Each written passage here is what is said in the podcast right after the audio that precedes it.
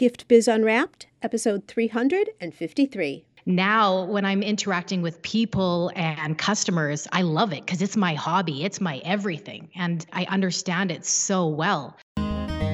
Attention, gifters, bakers, crafters, and makers. Pursuing your dream can be fun. Whether you have an established business or are looking to start one now, you are in the right place. This is Gift Biz Unwrapped, helping you turn your skill into a flourishing business. Join us for an episode packed full of invaluable guidance, resources, and the support you need to grow your gift biz. Here is your host, Gift Biz gal, Sue Monheit. Hi there, it's Sue, and thanks for joining me here today. How's the year starting out for you? I'm not gonna lie, it's been a little shaky on my end. I'm not one to give you just the good and paint a rosy picture, because if you're close to me, you'll know full well that it isn't. With the new strain of COVID raising its nasty head, our office has gotten hit again with the virus. So we're making staffing adjustments to ensure that we're not all affected at the same time, anyway. That way, orders can go out as you would anticipate. Plus, the Colorado fires hit our family, and the emotional toll on that can't be underestimated. I know there are a lot of others across the country who have been impacted by the hurricanes, tornadoes, and health challenges too. And my heart goes out to all of us. But still, I'm optimistic about 2022 and what the year will hold. Even though it's been a rough start, that is not going to set the tone for my entire year. It's just not how I roll. So let's move into what there is to look forward to, shall we? You'll be hearing a lot about National Bakers Crafters Makers Day all month long because there is just so much that you can participate in, and I don't want you to miss a single thing. The mid roll of this show will show you many of the details, but if you want all the goods, head over to handmadehealstheworld.com for a complete review. Right now, though, I want to dive into the show. I had a chance to talk with a married couple who are experts on selling at markets. Their story is so interesting because they both had this passion as they were growing up, and the combination of their experiences together is really powerful. You'll see what I mean in a minute. But if you haven't considered a craft show before, it's something to seriously think about for this year. It might change everything for you. And I don't know if you've noticed, but even the experts in social media are now changing their messaging and talking a lot more about email and, yes, face to face selling like we're focusing on today. So, without further delay, let's get to this value packed conversation.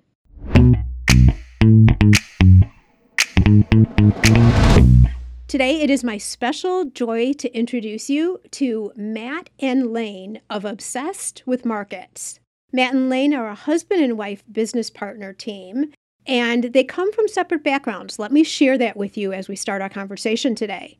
Lane comes from a retail family, so she grew up on the floor of large retail stores and experienced going to markets with her mom and dad. Matt is a welder fitter by trade who has spent the bulk of his life making, sculpting, and fabricating anything he could get his hands on. His professional life before Obsessed was manufacturing and construction management. They spend their lives now helping makers and artisans understand what steps need to be taken to turn their creative passion into the job they want or the opportunity that they want. Matt and Lane, welcome to the Gift Biz Unwrapped podcast. Hello, we're so excited to be here. Thank you. Yes, we're very excited to be here with you. I know, I'm so excited too. And we are right on the same wavelength in terms of the types of things that we provide our audiences. Mm-hmm. So I know this is going to be a fabulous conversation. Mm-hmm. For sure. We're super excited to be here, Sue. And like you just said, we have very similar backgrounds and ideas on things. So I'm excited for this one. Yeah, and we did not talk a lot in the pre chat. So everything that comes up is going to be original, new, which is the way I really like to do it. So it's not like, well, we already talked about this, but now we're talking about it for the mic. But before we do that, I like to do something a little bit different as we start off the show. And that is to have you describe yourself in a creative way through a motivational candle. So I give you guys a little bit of opportunity to think about this beforehand. And I'm curious, are you guys doing separate candles or are you doing one candle together? We're going to definitely do separate candles. Sue. okay. Well, maybe there's a story we'll get into about that later. I don't know. oh, yeah. We're both very independent thinkers of one another. We work well as a team, but we're very independent as to what we think yeah. should be done or what we should so be our doing. candles so. look very different, too. oh, that's exciting, actually, though. Okay, since this is a non traditional question, I am going to go the traditional way and ladies first lane. So tell us about your candle. Okay, so this is a motivational candle. And I think if I was to choose a color, I would like to try and go with something bright and in your face and bold, but my husband would tell me that I'm a complete liar. So my color would have to be black, like stark black. And it's what I'm comfortable with. So my motivational candle would be black, it would be strong, it would be very statuesque. And I think that would be kind of to the point. I'm very like specific, bold, to the point, black. Are you black and white girl? I'm so black and white. Oh, okay. As black as it gets. I don't know if a lot of people like it, but I'm very blunt and to the point. yeah, but then you, people know where they stand with you. They know where you stand on an issue. There's no jockeying back and forth about a situation. And I actually like that. Yeah, that would be me. Do you have a quote or a saying or anything that goes on the candle? No, I don't think I do. Just to the point. I think it depends on the situation that I'm kind of dealing with, it would probably change to the day. Okay. So I've got to ask you a question. Do you find that this trait with you being very like you have your opinion and your thoughts and where you stand on things, do you find that that serves you well in business? I think beforehand, I would have thought that this would have been something that was against me, a flaw against me, because I'm very to the point. I say things that maybe don't need to be said sometimes, but it's been a very positive thing with my clients because instead of beating around the bush when we're coaching and we're discussing things, I can say what's truly happening, the true facts, and be very to the point. We don't have to mess around. We don't have to skirt around the issues. So, yeah, I feel like it has been a, definitely an asset for me. Yeah. And, you know, I would say there's a way to say things and a way to say things, right? So you can be For to sure. the point, but still be nice and kind. Oh, 100%. Yeah. Right. Yeah. It doesn't mean that you're not being that, but it also, I mean, when you think of coaching, coaching is time and hours. And if you don't get right to the point, you're kind of wasting money. 100% right. You have limited time, so you need to get to the point. You need to find the problems I was in my corporate life, I was in a management position where I talked a lot with my team about the fact that if we're critiquing, there's a way to critique, but a critique is a gift versus thinking things in your mind about how things could be different or what you should be adjusting and never saying anything.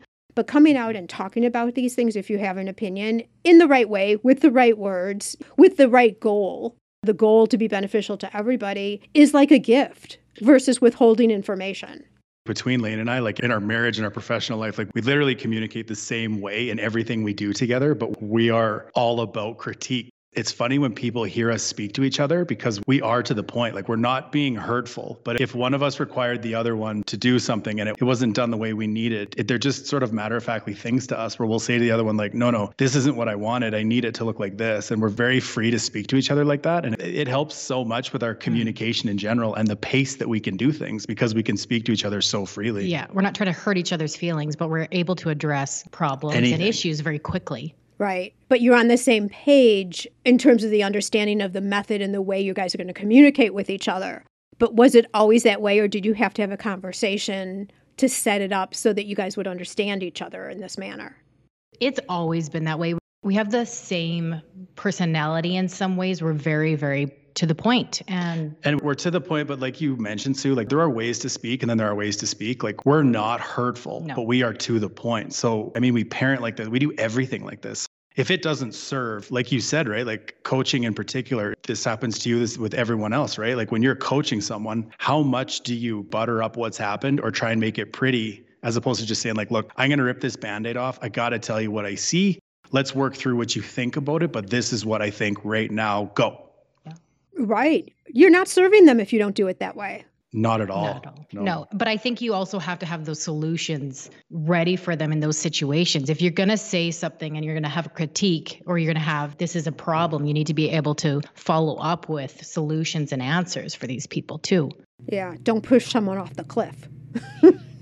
yeah. Well, and I think so just lastly on this topic sue because i'm just thinking about how lane and i communicate and that's one thing that we do for each other all the time is we never say no or we never say that's not good enough if we don't have a clear outcome. Like we never get petty with what the outcome needed to be. If we're helping each other or if we have an opinion on what something the other person has done we're never petty about it. We never say like, I don't like that, and then never have a rebuttal. We'll say like, okay, I think we should do it like this. Like, what do you think about that? I don't think so because I wanted to do it like that. Oh, okay, perfect. Carry on then. right. It sounds like they aren't subjective comments. Like, I don't like that. Well, what do you even do with that comment? Exactly it's much more productive in terms of the content of what you're saying that leads to a different solution, like if you thought it should be done differently or something for you two to discuss to see each other's sides, that kind of thing. This is already great because one of the things I did want to talk about is how you guys were able to work together so well. So we've already gotten some insight into that. But now I want to move on, Matt. Let's talk about your candle. What does yours look like? I'm a little more artistic than my wife, so bear with me. I'm very specific on what it would look like.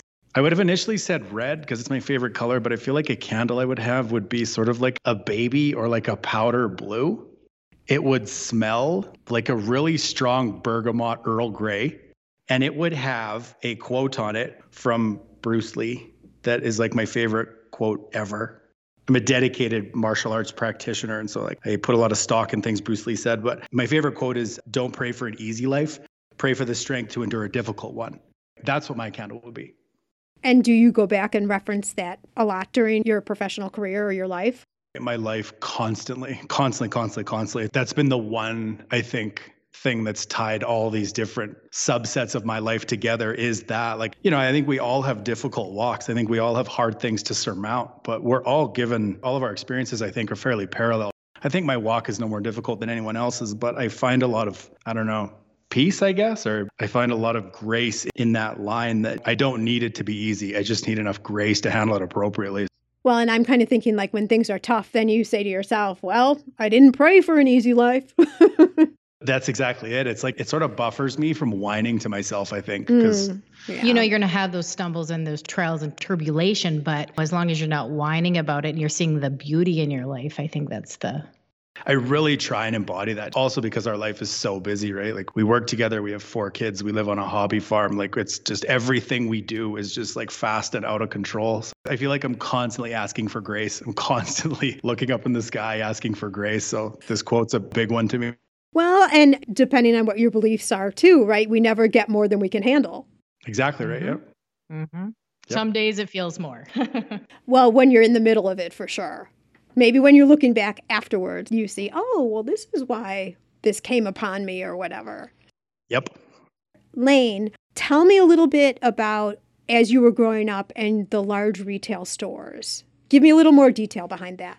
Okay, so my family started this little Western store in our tiny little town but they grew it to be one of the largest Western stores in North America at the time and the most successful at the time. And inside this tiny little Western store was a mail order department, a wholesale department, a manufacturing department, and a retail floor. And I grew up in this. And if I wasn't there, we were at markets. And I just kind of went through the whole process with my parents of seeing all these different worlds and divisions of business. And yeah, it, was quite an experience. I don't know if I'd say it was the best experience having to live in a retail world your whole life, but I grew up in this world and I had a father that was like absolutely crazy about education and just pushing and driving all the time, trying to bring in speakers about sales and bringing in people talking about body language. And so I had all these different people coming into my lives as I was growing up and I was going to school and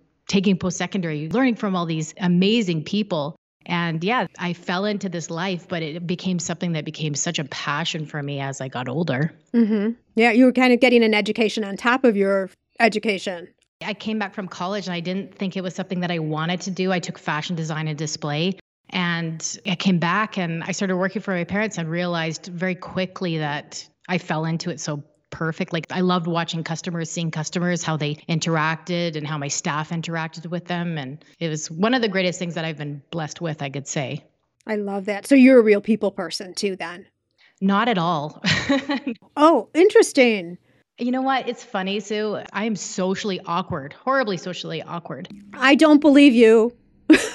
Based on this little conversation so far, I don't believe you. I know. I actually have Asperger's. It's crazy. I have a very hard time feeling comfortable around people, but my strong suit is I was able to grow up watching my father and watching these people and watching these experts and being able to see this body language and really like connect with it. And so I just found this passion, this obsession with sales. So now when I'm interacting with people and customers, I love it because it's my hobby, it's my everything. And I understand it so well. But if you take me outside of that world, and you just kind of walk up to me and we're chatting about everyday life, it's a little bit more difficult for me. But because I love sales and retail and markets so much, it's comfortable to me. So it's easier for me to talk about it. Mm-hmm. Okay, so that's interesting. So would you say in an environment where you feel confident, you're comfortable around people, and then in other environments that might not have as much structure, you're not at a market or something, then it's different. Yeah, in a business setting, I'm comfortable. I'm very comfortable. I can speak in front of thousands of people. I can lecture. I can talk. I can do private consultations.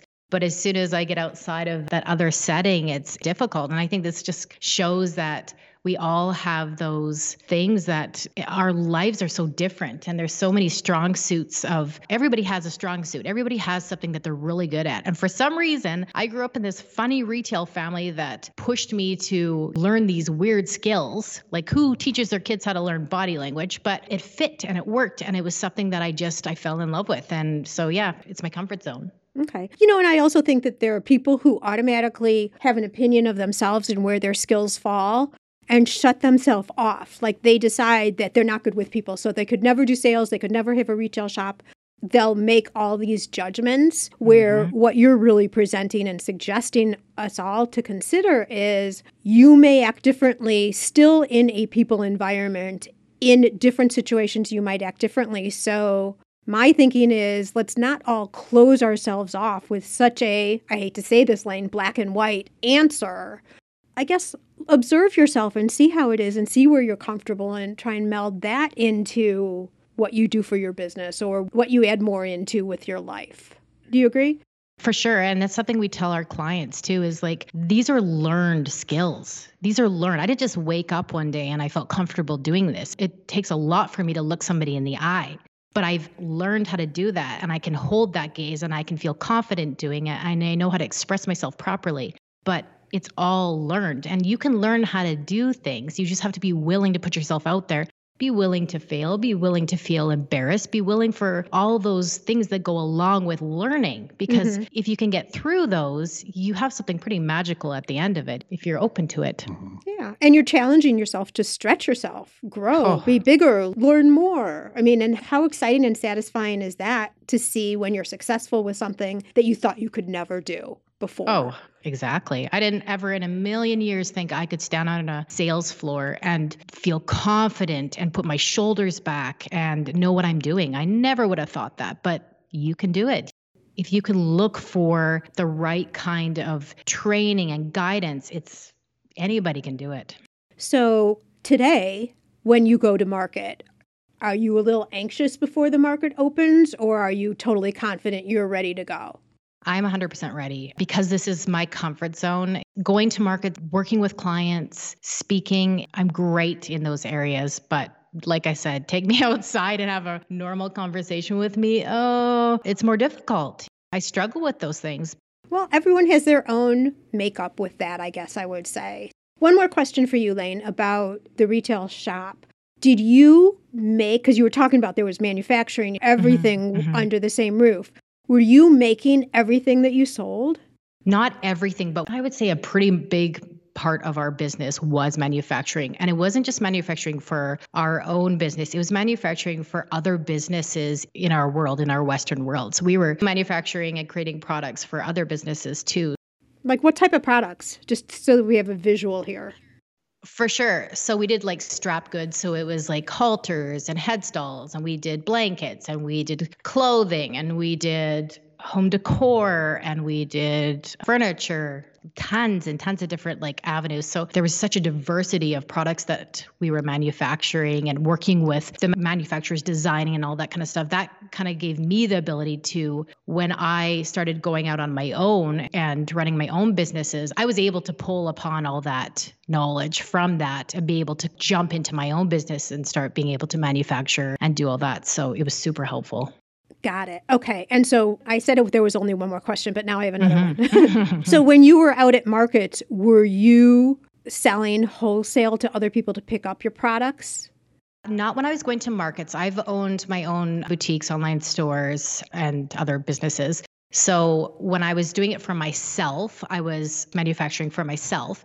And I've actually, together, we've owned other businesses where we've manufactured and created products that we've wholesaled to other businesses. We've had paint companies, we've had hardware companies. So we've created our own products and then, yeah, distributed it all around Canada. As well as selling directly online. Exactly. Yeah direct to consumer. Okay, so you've done it all, which is obviously why you're so successful as you're coaching because you've had your hands in all these different avenues of handmade product or manufactured product creation. All right, so Matt, let's yep. move on to you for a second. So, the thing that really stands out to me, obviously you have the skills of manufacturing with welding, etc., but making, sculpting, fabricating, what types of things were you creating? I was making everything. They're literally like my brain works so strangely. Like I'll see things that I just decide that I need to make. I did that for years. And I mean, like, I wasn't making things like I wasn't going to like a hardware store and collecting stuff to put something together. I built my own forge. I built my own cast so I could like melt aluminum down, make it into a shape, and then cut it into what I needed it, and then bolted it into other things. Like I was making, I was really going overboard with what I was making when uh, 3D printing became popular, I got a 3D printer and then I was printing in 3D and sort of rendering all these sorts of things. But as far as manufacturing, I literally, Sue, like I'd make anything that I could see. But I was very artistic and I was sort of in that artistic vein. I've done a lot of sculptures for people. Actually, one thing I used to make all the time was I used to make roses out of metal, out of sheet metal. You see them now quite often. Yeah. Yeah. I would make these sorts of things or like art pieces. That honestly is how like the maker lifestyle became sort of apparent to me. Like I didn't even realize that you could do this or that people did this. My mom was the principal of a Catholic school. My dad was a police officer in Canada. Like there was a very straight and narrow way that I was supposed to grow up. And as I started making more and more things, I was having more and more people say, Can I buy that from you? And I remember it used to shock me that people would want to buy something that I made. And it just sort of ramped up from there. And yeah, started making more and more and sculpting more and more. And so were you doing this even when you were littler and like a teenager? Yes. Yes, I was. I've always been sort of driven towards making things or bolting things together or seeing how they mm-hmm. run. My brain really loves those kinds of things, like figuring out how something works, but I'm also ridiculous fashionista I'm a super driven consumer. Like I love brands. I love products. Like I love them. I'm not one of those guys that says I don't want to go to the mall and shop. I'm like, yeah, let's go to the mall and see what's in there. like let's go to a market and see what's there. I love it. I love it. I love that you love that because that was like with me too, getting into this industry. The idea of going to a craft show and seeing the types of things that people make like when I'm going to a show and going in, this is before I got into the business as it is today my heart would start beating faster. I was just mm-hmm. so excited mm-hmm. and had such a love for it that it was crazy. And I tell people, you know, if this is something that you physically react to in a positive way, pay attention to that. Your body's telling you about things that make you happy. That is such a wise thing to be saying to people, Sue. Like most people don't consider those things of what you just said. Like, I mean, most people you ask them what makes you happy and they're going to regurgitate something. But what you just said, move towards what moves you, and this will all work out. Mm-hmm. Yeah. But I would say also, like you, a lot of people, even now, still don't recognize that this could be your profession. Mm-hmm. Completely. And there's, of course, a lot of backlash too. No, I want you to be a lawyer. Oh, you're so smart. You should be an accountant. You're so good with numbers. Yeah, but I don't like numbers, you know? Totally. I know what you mean because that's the house I grew up in, right? Like my parents weren't trying to stop me from pursuing things I enjoyed all they understood was the pattern that you're supposed to come out of, the mold you're supposed to come out of. So I loved making things, but I didn't understand even what a business person was, right? I didn't understand. Like I thought you worked for people. That's what people do for money. Like you're a teacher or you're a, police officer or you're a firefighter or you're, and that's exclusively sort of what you did. But as I got older and saw that, oh my gosh, like people actually do these things for a living. I remember I was just like floored by it. I was floored that people did these things. Yeah. Mm-hmm. And it's more acceptable now than it ever has been. So for people who are interested, we're living in a great time where Oh, you yeah. can stretch your creative skills and actually make a living salary off of it if you want to. Absolutely can. It's open and available and acceptable. It used to not even be acceptable. I'll go back and forth because I think a little bit sometimes, oh, that's so nice, that cute little hobby that you're doing, you know, that kind of thing. Completely. But I, I think Lane can speak to this more. But I find that people that we find are becoming successful that we're mentoring or that we work with or that we're working directly with they have that mentality, Sue, that they're like, I love this. I am going to pursue this as hard as I possibly can, and I'm going to make this work. Mhm. And those people always find a way to make it work. Like they just do. like what you you're big on like law of attraction and so are we like that's something that very is like that's kind of our mantra in our life is you know law of attraction and how that works. And we see so many people in this industry in the maker community the craft community that they're so in love with what they're doing. And this it's everything. Sometimes you look at some of these businesses and you go how are you doing this? Like this isn't supposed to work. This isn't oh my gosh this little hobby like you said right but they put their heart and soul into it and so much of the success is off of that is off of you just believing in yourself to begin with I think so. I agree. And to this day, there are some clients that I have where I'm surprised that they're as financially successful as they are with the products that they sell. for sure Now that you say that, it goes back to the passion and the determination. And honestly, I have to say also, it has to do with the personality overlay that they put on top of the product. People want to buy it because they love them too. Oh, 100%. 100%. But there's been so many businesses that Matt and I've done like individually together that we just didn't have the passion. We were really good at it. Hmm. And some of it flopped, some of it was great, but it just wasn't what we were supposed to be doing. It wasn't our 100% passion. And it's sort of our life mantra is everything to do with the law of attraction and sort of the marquee people that spoke about it. And we've had a lot of businesses together. Like if you looked at it on paper, and I mean, technically it went well because we had the skills to make it go well. But it wasn't one of those things that you we were so passionate about that we were waking up early and going to bed late doing. It was sort of like, okay, well, let's go through the motions and get this thing done and on to the next one. And we really find that the things that we really dug in, that we loved the product, we loved the service, we loved what we were doing, it goes exponentially better oh, than just us saying like oh well we know how to manufacture we know how to market we can distribute let's do this now. We see those fall downs now that it's like if you're i don't know there's something to this law of attraction right? If, if you are not on board with what you're doing i don't think it can work. I don't believe it can work on technicalities. Like you have to support yourself mentally with positive mm-hmm. thought and loving it to have it really succeed. I really believe that. Mm-hmm. That's interesting. And I think that is going to give some of our listeners a pause to mm-hmm. think and consider. And a question for you here Did you ever have a product that financially was going well? So on paper, the numbers look great, but you're like, you know, we just don't feel it. Oh, yeah. So the answer is yes to that. Then how do you decide to walk away from an opportunity like that where you see the numbers are looking good? People would be like, stay with it. Yeah. you know? For sure. Going back to our paint company, we were doing so well with it. It was something that was working for us. It was selling great in our retail store. It was selling great to our wholesale customers. We were growing it, but we just liked it. We didn't just like the product, we just liked what we were doing and the direction we were going. And we're so big on with our kids. We want you to be educated for the mere fact of that at the end of your grade 12 year, you get to decide what you want to do. That's it. You can do anything you want. And we keep telling them over and over how important it is to do something you truly love. Do what you love. Everything else will come. If you can get through high school and you have the good grades, you can go choose any school you want. You can do whatever you want, whether it's trade school or whatnot. But to be able to choose something that you're so passionate about, it's going to lead you forward, whether that is that thing that you stick with or it's that thing that drives you to the next thing. But money isn't always everything. I mean, I love money, don't we all?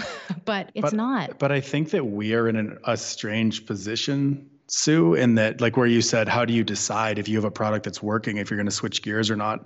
So I think that Lane and I, not in the business world, but in the maker world, we're in a unique position where you don't find many people in the maker world who I think understand from top to bottom what they should be doing to execute what would make it work. And because we just have those skills, those skills are interchangeable regardless of what you're selling or what you're making. Mm-hmm.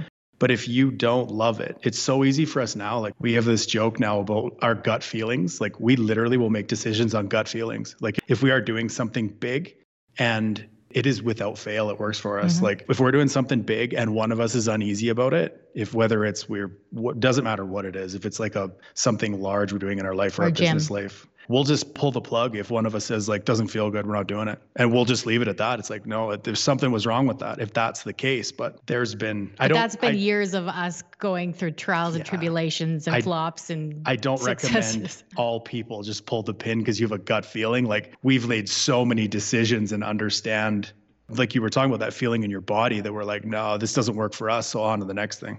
Yeah, well, I gotta say, I mean, I believe in the gut feelings and I think you have to balance that out against where your situation is.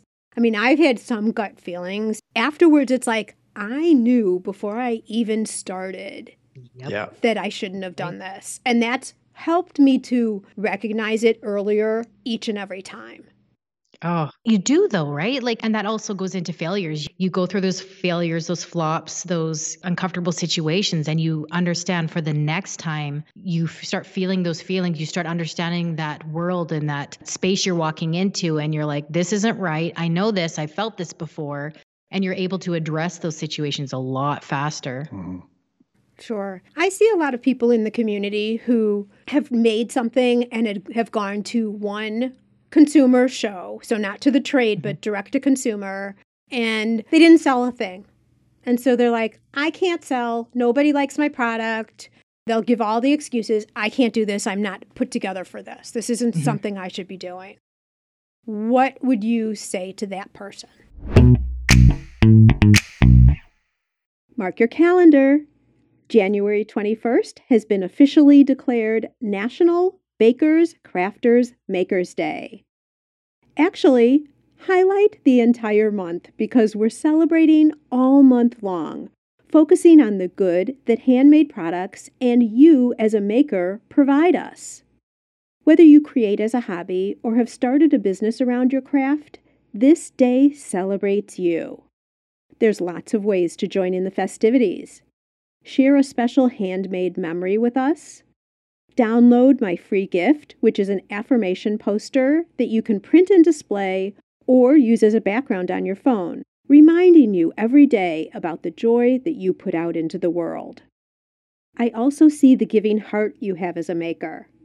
Maybe you donate handmade items to local shelters or hospitals, or you put on workshop fundraisers, or commit a portion of product sales to a special cause. Here's your chance to highlight your activities and get ideas of what others are doing too. Plus, you can get some eyeballs on a charity that is near and dear to your heart. Come January 21st, we have special 20 minute lifestyle classes you can attend over on the Gift Biz Unwrapped Facebook page. And if you're aspiring or are already a business owner, there are other festivities planned inside Gift Biz Breeze, which is the free Facebook group. Come join us there. There is even more. Too much to cover here, but you can see it all for yourself right now over at handmadehealstheworld.com. Handmade Heals the World is our theme this year because your efforts do make a difference, and our world needs the healing right now. Go check it out handmadehealstheworld.com, a celebration of you. And now let's get back to our conversation with Lane and Matt. You know, I think it's a big misconception when somebody says, I've tried everything.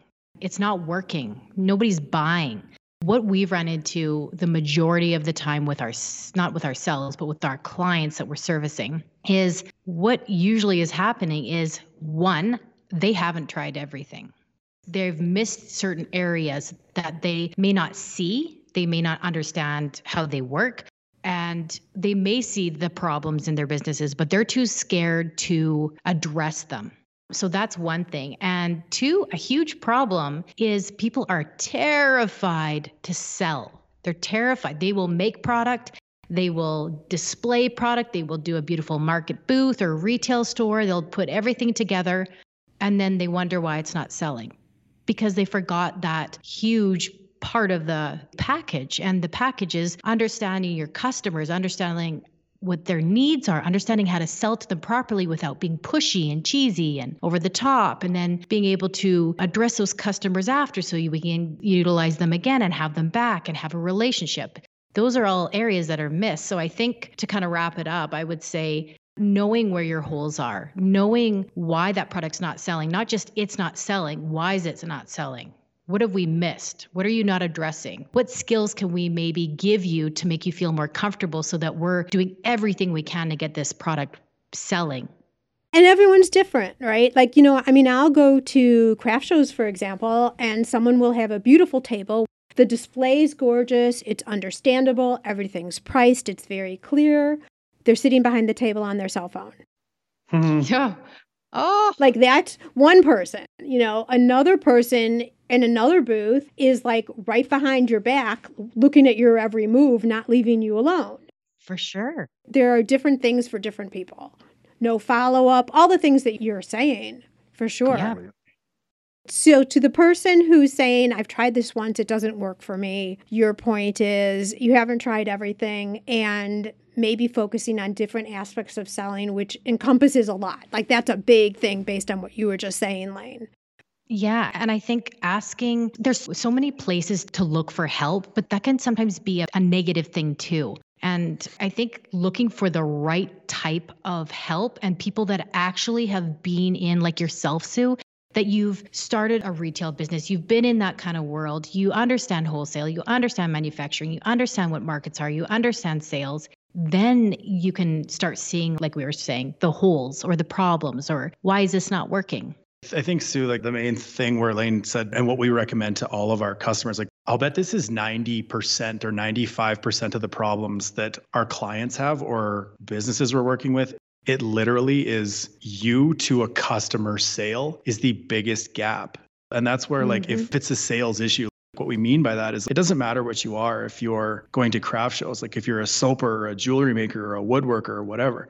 I really believe that the biggest thing that you can do for yourself is learn face to face sales, toe to toe, speaking to someone. That's what you need to focus on because so much becomes clear about what you're doing, why you're there, what they want to hear. So many people don't consider what their market wants to hear from them or how their clients or customers speak. This was a huge lesson for me in my own maker life, right? Like I'm a welder and a fitter by trade. I suppose I was 25 years old, 26, when I was right in the thick of, I was making things constantly with a huge turnover. But the majority of the people that were buying from me were women that were 55 years old and up. I was speaking a different language than they were.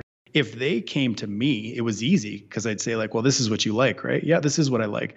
But when I'd go to markets, I assumed that people that wanted my stuff were guys my age who were like, oh, I like metalwork. And it wasn't at all. So just understanding those basic sales things it will change the entire dynamic of how you do things once you start to understand it. Mm-hmm. I also think too though, Matt, that a lot of like how many times have you heard it, Sue, that like when you start mentoring or working with clients, they're like, I don't want to say, I don't want to be pushy. I don't want to talk somebody into my product that doesn't want it. I just don't know what to say. And like Matt was saying, you just have to know the right ways to say it so that you can be comfortable, so that your clients can be comfortable, and so that everybody has a great relationship and exchange in words, I should say.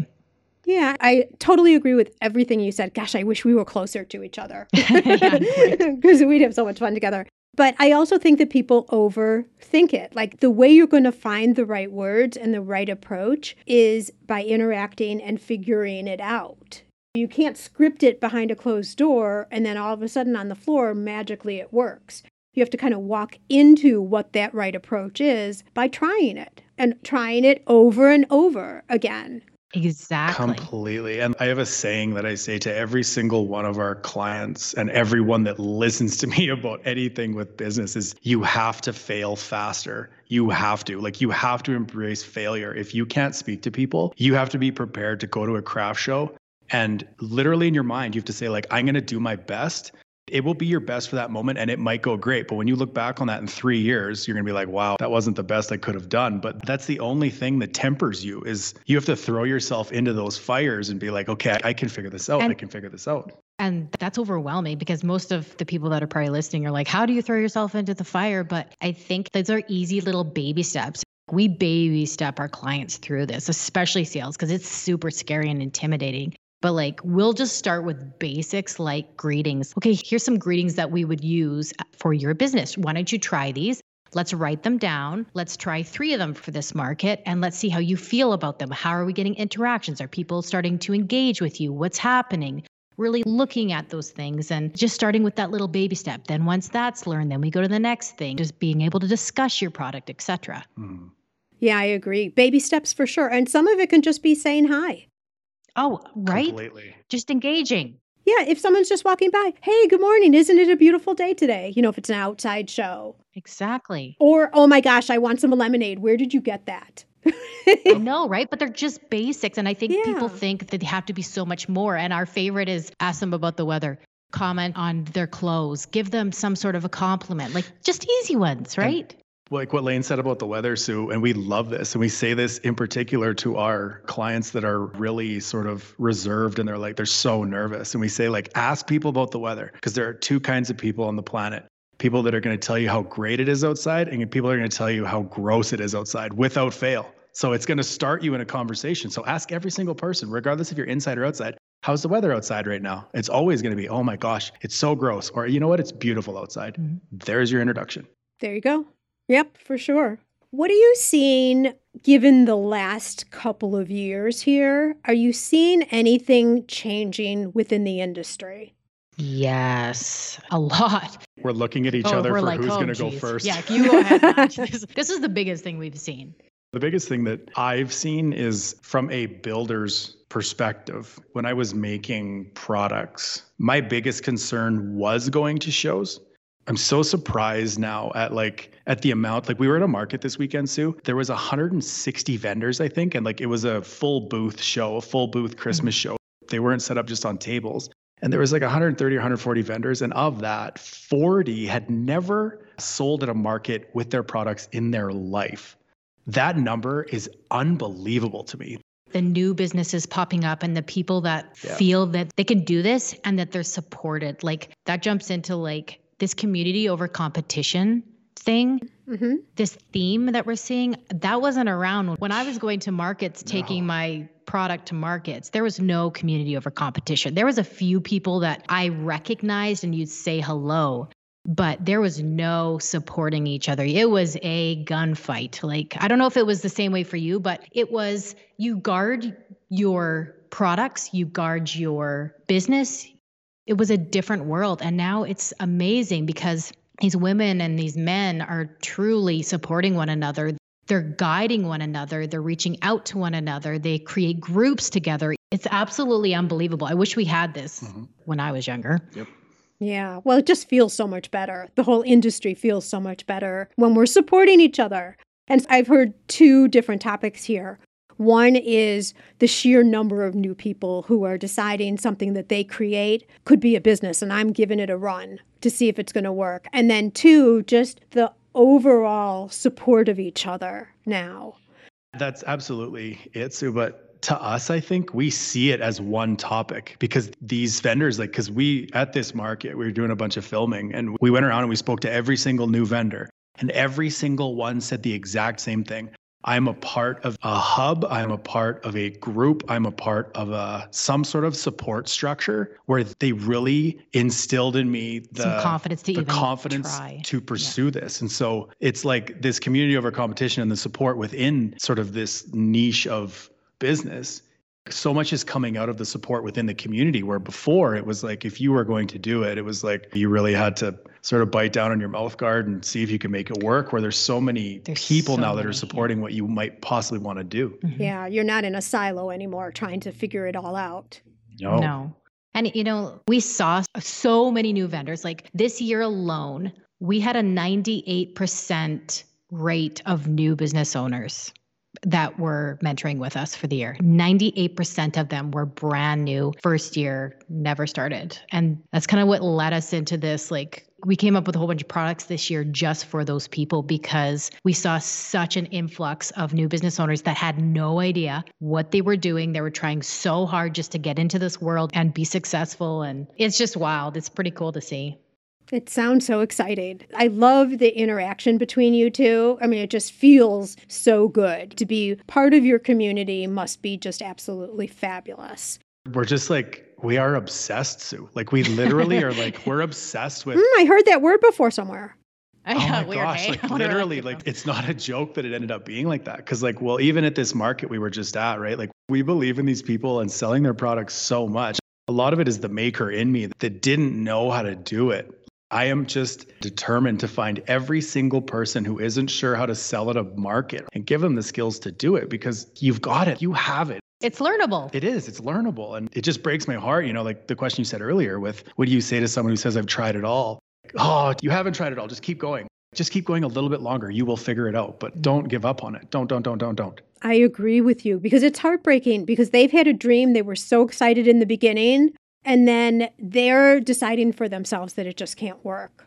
For sure, but that's just it is you don't have to know everything. You were not created to know everything. You are good at making, you're good at creating. Maybe you're good at social media or maybe you're good at this element of your business. You don't have to know everything. So don't feel like you have to. Go outsource, go find, go educate yourself. Mhm. Absolutely. Talk with me more about Obsessed with Markets, what it's about, what's included, and who it's for. So, Obsessed with Markets is the umbrella that we do everything under. But in particular, we made this last year, like Lane was saying, with all these new vendors. We were spending so much time on the same topics that we wrote a hand guide uh, that we called the Vendor Market Hand Guide that's on our website, Obsessed with Markets. There's 12 chapters in it, and it's the top items, I think, are the top sort of talking points we were having with clients or we were having with people at markets where we included everything from our own experience about. I think one of the main things we heard from everyone was how do you display at a market? And so we broke down the ways that we display and why we broke down what you should bring with you. and everything in that like so we really like we went into depth with because my background is like design display all that manufacturing so we went into in depth like matt said with display like how do you actually display to draw customers in what do you need to do to draw them in to make them feel comfortable where do you need to be displaying your products what kind of eye level do they need to be at and then we just kind of hit all those important topics of how do you engage with your customers when they're walking by without screaming and yelling at them? How do you connect with them when they get in your booth? How do you explain to them your products without being pushy? How do you connect with them after you have the market? Are you getting collecting their emails? Are you using a tappy card or what are you doing? So we just really focused on this book and then some offshoot books about social media and building a fan base. But it just was more to us about if we can give these people this little Bible of this hand guide that can fix all their problems in a nutshell, then their lives are going to be so much easier going forward. This first year is going to be a piece of cake going forward. If you can build on those skills, right? Those just those basic skills. Yes, I think you've piqued the curiosity of a lot of people who are listening here. Are we able to get our hands on that guide? It's on our website. If you go to obsessedwithmarkets.com, it's the vendor market hand guide is on there. There's a breakdown of everything that's in there on our site. But we find, Sue, with our clients, like the main thing I think that's really helped them is we've tried so many different ways to coach people and we've tried so many different ways to support them. And I think we really dialed that in with this hand guide because it's a small little thing. It's notes. But what we did in it more than anything was give actionable items. And the one thing we keep hearing about from these crafters, these makers, these builders, these artisans that have it is we have a module in particular, uh, literally about sales. Within those sales chapters, we give a sales script that we use All it is is plug and play. And every single person that reads it, every single one, without exception, has gotten back to us and said, I had no idea that this was sales. I didn't realize that all it was Questions. establishing a relationship and asking the right questions. And if that person really is interested, then you keep talking to them. And if not, you just had a nice conversation. It's really helped people to, I think, grab onto this lifestyle and understand it in a way that they're like, oh, okay, I can do this now. Yeah. Love it. Okay. So if people want to know more, just go over to your website, Obsessed with Markets, and look for the guide. And then they can learn more about what's in it and then whatever happens for them to have access to that information. You bet. And our Instagram, our Facebook, and our YouTube are all obsessed with markets as well. And we've got piles of information on that. And we're coming out with a ton of new videos for our YouTube channel to help market vendors be more confident in markets. So we're really going to answer and address a lot of problems that they're having. So we hope that helps. Yeah. Ooh. And what is your YouTube channel? Obsessed with markets also. Now, I could have guessed that and I would have won the bet. Everywhere obsessed with markets, right? You Yeah, that's right. Everywhere obsessed with markets. Perfect. Okay, so we have a listener who recently found the podcast. They make soaps at home for themselves just for fun. They keep going, gosh, should I try and start a business? Should I not? Should I? Should I not? Mhm. What do you say to them? They've done nothing yet other than they love the product that they make and they've gotten compliments on it. Okay, two things. One, get the vendor market hand guide. Two, get Sue's book because those are going to be your Bibles for the next little while. Get resources, get help. We're all about education. Come on, watch our videos. We're going to put it very basic. We're going to make it super easy, but take a chance on yourself. If you don't take a chance, you're never going to have that feeling. And this feeling is amazing. Being in this community is amazing. So it's so worth it. Try it. I would say to that person that I do research with everything. So if that person is making soap, I'd be clear about what I was doing and who I was trying to reach. And then I would start looking around at what's working for someone else, what could potentially work for me. Is there an opportunity here? And actually, your book, that was the one thing that Lane and I, in your book, Sue, we were like, oh my gosh, we're the same people. We were giggling how exactly close we are in thoughts. Oh, really? I love that. In your book you speak about like you listen to your friends but not necessarily on a business idea or what's happening within your business. Oh, how many times? and that happens to our clients so much someone will call us or someone will get a hold of us and be like my girlfriends love this. My guy friends love this. I'm ready to go to a market. And we're like have you tried this out on anybody who's a neutral perspective? Yeah. Have you tested this market yet? or i mean that's how every single thing starts. But i think if you're interested your friends have said this is a good idea. I would just do a little bit of research and then i would dive in feet first i'd Yeah. go to a market try it out see where you land For sure. And make sure you have a strong niche because that's going to be a big helper with your business. If you're copying everybody's designs and kind of just following their ideas, it's going to be a lot harder to get noticed. And if you have that exciting niche, that's something that makes you stand out, then you're going to have a, a lot easier chance. Right? You don't have to make a better soap, you need to make a different soap Exactly. or stand for something different. That's exactly right sue like what you just said you don't have to reinvent the wheel but you need to know who you are you need to know what you're offering and you need to keep doubling down on that while concerning yourself with you and not everybody else Mhm. Exactly. Oh my gosh, we could talk all day. Honestly, I wish I lived closer to you because that would just be amazing. I already had said that before. And I feel like just the conversation we've had, the passion in both of your voices in terms of being part of a community that's so giving and let's face it, so fun. The mm-hmm. things that makers create are so individual, number one, so beautiful. The heart that comes with it, there's so much passion around it that I can hear it in your voice how much you love what you're doing. we really want to see this community grow. We're both so passionate about this. Like we've talked about this lots. Like Lane and I have both done marketing and advertising in the corporate world, and it's just not what this is. Like No. this is so much fun. It's so much fun. it's so much fun. oh man, I just It love is. it. Yeah, it's wonderful. And thank you so much for starting Obsessed with Markets because, to your point, people need help so that their dreams don't die. And that's what you're providing to the community. And that's also what you've provided here on the show today. So, for that, I really appreciate it. Thank you so much for coming on and sharing with us all of your wisdom, Matt and Lane. I really appreciate it. Thanks, Sue. We appreciate you having us on. Thank you, Sue.